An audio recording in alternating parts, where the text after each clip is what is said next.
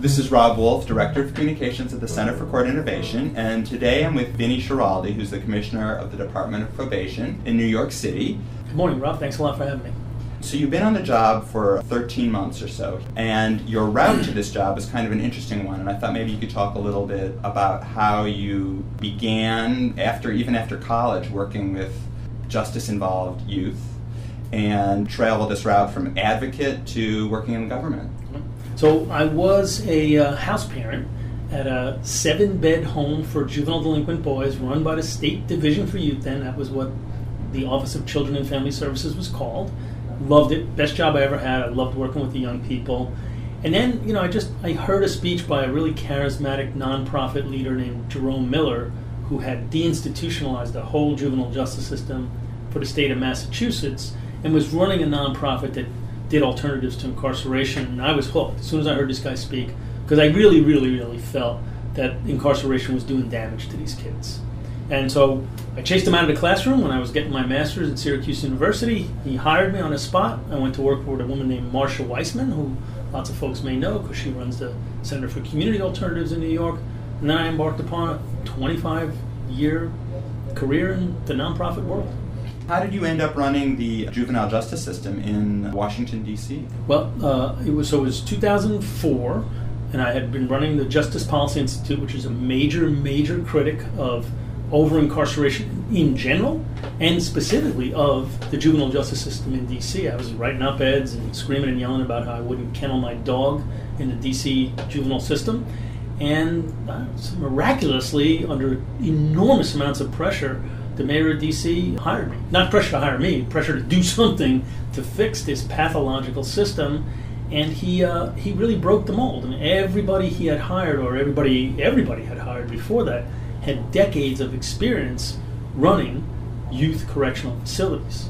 And unfortunately, this is a system where decades of experience can often be a minus, in my opinion, because so much of what goes on in these systems is so bad. It's just systemically bad, it's not idiosyncratically bad. And so, to his credit, the mayor said, you know what? I'm going to try a different mold. I'm going to bring a guy in that really is outside the box. And that was Mayor Williams. And then, thankfully, when Mayor Fenty got elected, he kept me on. And so I understand you were the 20th director in 19 years. That's right.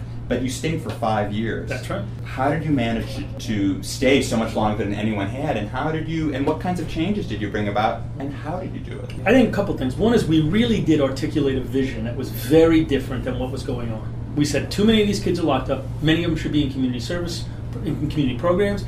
We designed a really good set of community programs, and then we tackled awful awful institutional conditions. We told every political leader that as we do this, there is going to be enormous pushback. This status quo will fight us back. Get ready. Because if you want to fix this, you got to know the rubber's going to hit the road and you're going to have to take my back. If you're not willing to do that, don't bother hiring me.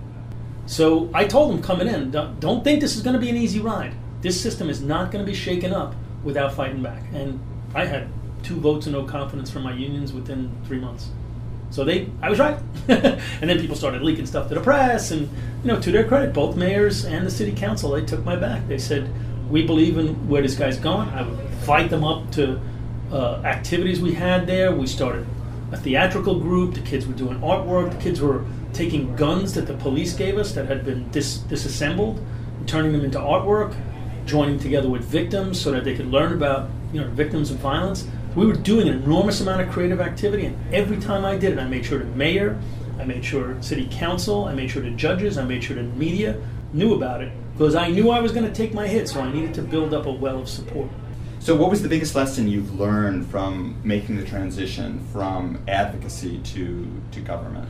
I think the biggest thing I didn't know was how much implementation and infrastructure matter, right? You can sit back and think of all the wonderful ideas in the world. But the trick with government isn't just to come up with good ideas, is to have those ideas implemented with some level of fidelity to what they were originally about.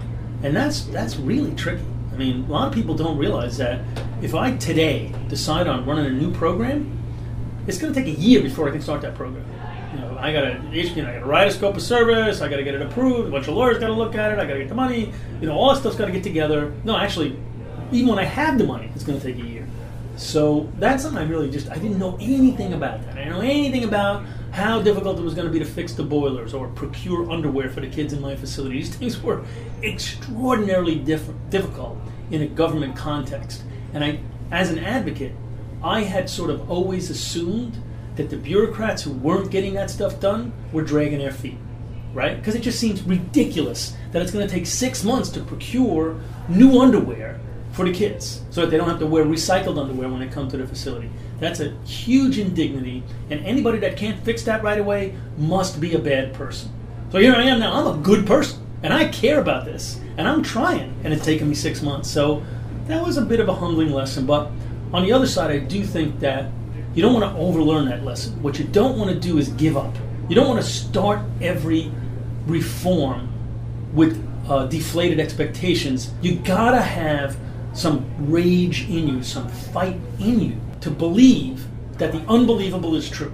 So even though it's going to take you six months, you got to believe you can do it in two months, and you got to fight like hell because if you do, you might get it done in six months, and then you might actually get it done, which nobody did before, right? The kids were always wearing recycled underwear, took three times as long as it should have, but they got underwear, so that was good. And that's just one stupid little example, but although meaningful for the kids. But we closed this facility that had been open since the 60s. You don't know how many of my staff people came up to me and said, I never thought you were going to do this. So, three and a half years in, I closed the old Oak Hill, it was called, as the old facility, which was an awful, awful place, and opened up a really beautiful, well designed new facility. That was, I got it, I think that's the proudest moment in my entire career, the day we padlocked Oak Hill and moved all those kids to that new place if you have a nice building and you run a good program, it, the synergy between the two really matters. Well, so now let me ask you how you came to New York. What was the situation you were confronting?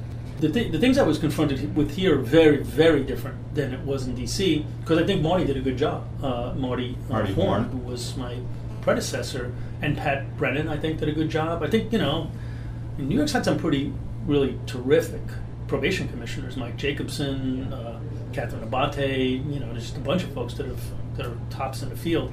So this wasn't coming into a crippled, bitter place like I did in DC, which is terrific because I could build.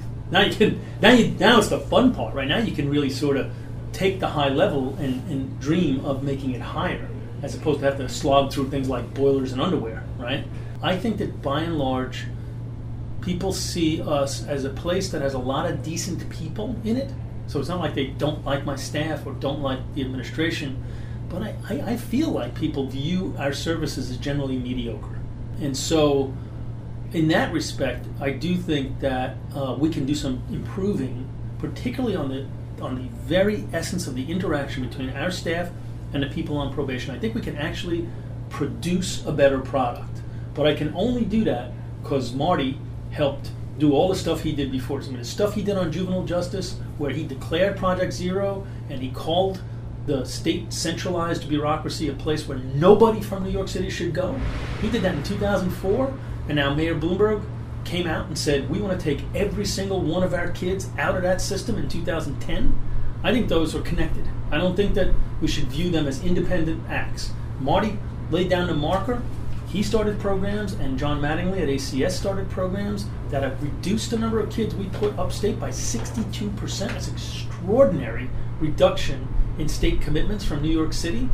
And now we're down to 300 kids left from New York City in, in, in OCFS facilities.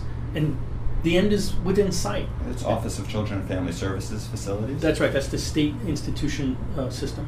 what is wrong? What has been wrong with the state centralized bureaucracy?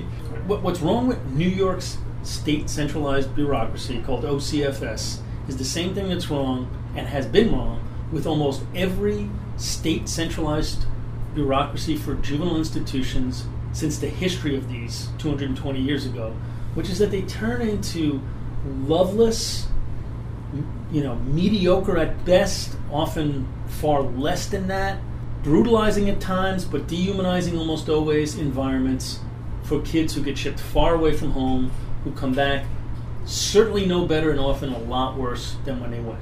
In New York, you hear about the Justice Department's lawsuit, kids getting their teeth broken and bones broken for things like asking for extra dessert or talking in line or putting too much sugar in their orange juice or silly stuff like that.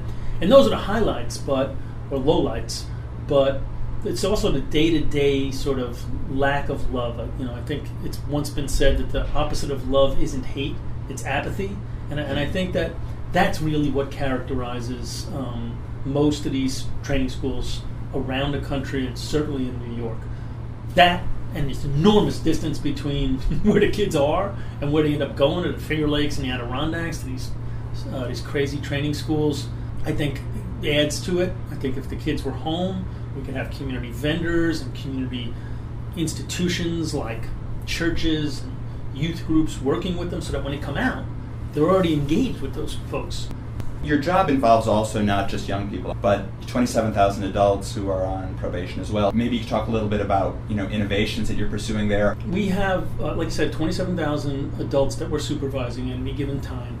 And what we're trying to do is take a leaf from the National Institute of Corrections playbook, which is talks all about evidence-based interactions between probation officers and people on probation, to try to do what the research says should help people which get a good risk assessment instrument, find out who's high, medium, low, do very little with the low, with the medium and high, really focus resources on dealing with the issues that matter from a crime control standpoint.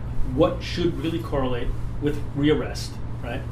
We're going to train all our staff on how to do that. We're going to get an evidence-based risk assessment instrument to do that to help them, right? But the thing I think that'll be different from us uh, that we'll do uh, than, than the NIC playbook is we're going to take a leaf out of the Center for Court Innovations playbook, and we're going to do all of that in a very community-based community development setting, right? One of which we hope we'll do together with you guys in Brownsville, right? So we're saying yes, it matters that we follow evidence as to how we interact with people, but it also matters that people reintegrate into their home neighborhoods, which, by the way, characterizes the vast majority of jurisprudence in the world prior to about 150 years ago. Right? Prior to about 150 years ago, most times people broke the law. It got solved. It happened within a few blocks of where, where, where they lived, a few miles, a few feet, and it got dealt with right in that neighborhood. We have professionalized that and moved everything to downtown courthouses and downtown probation departments and upstate prisons and I think by doing that, we made things worse. I don't think we made things. I don't think we made things uniformly better. There were some things that got better, but I think the part where the community actually has a stake in what happens to its miscreants, if you want to call them that, right? We lost that, and that I think matters. So, like CCI has brought that back in places like Red Hook and Greenpoint and Harlem, we want to do that too and we are overtly stealing from you guys, and we, we thank you for allowing us to, to do so. Well, it's exciting to think about the, the Brownsville project, which is one of our newest projects in planning, and a new community court with a youth focus. I've been speaking with Vinnie Schiraldi, the Commissioner of the Department of Probation. Thanks so much for coming by our office today to give a presentation to staff and spending some time to talk with me. Thanks, Rob. It was a really good way to end the week. And I'm Rob Wolf, Director of Communications at the Center for Court Innovation. If you want to find out more about our work, visit our website at www.courtinnovation.org. Thanks for listening.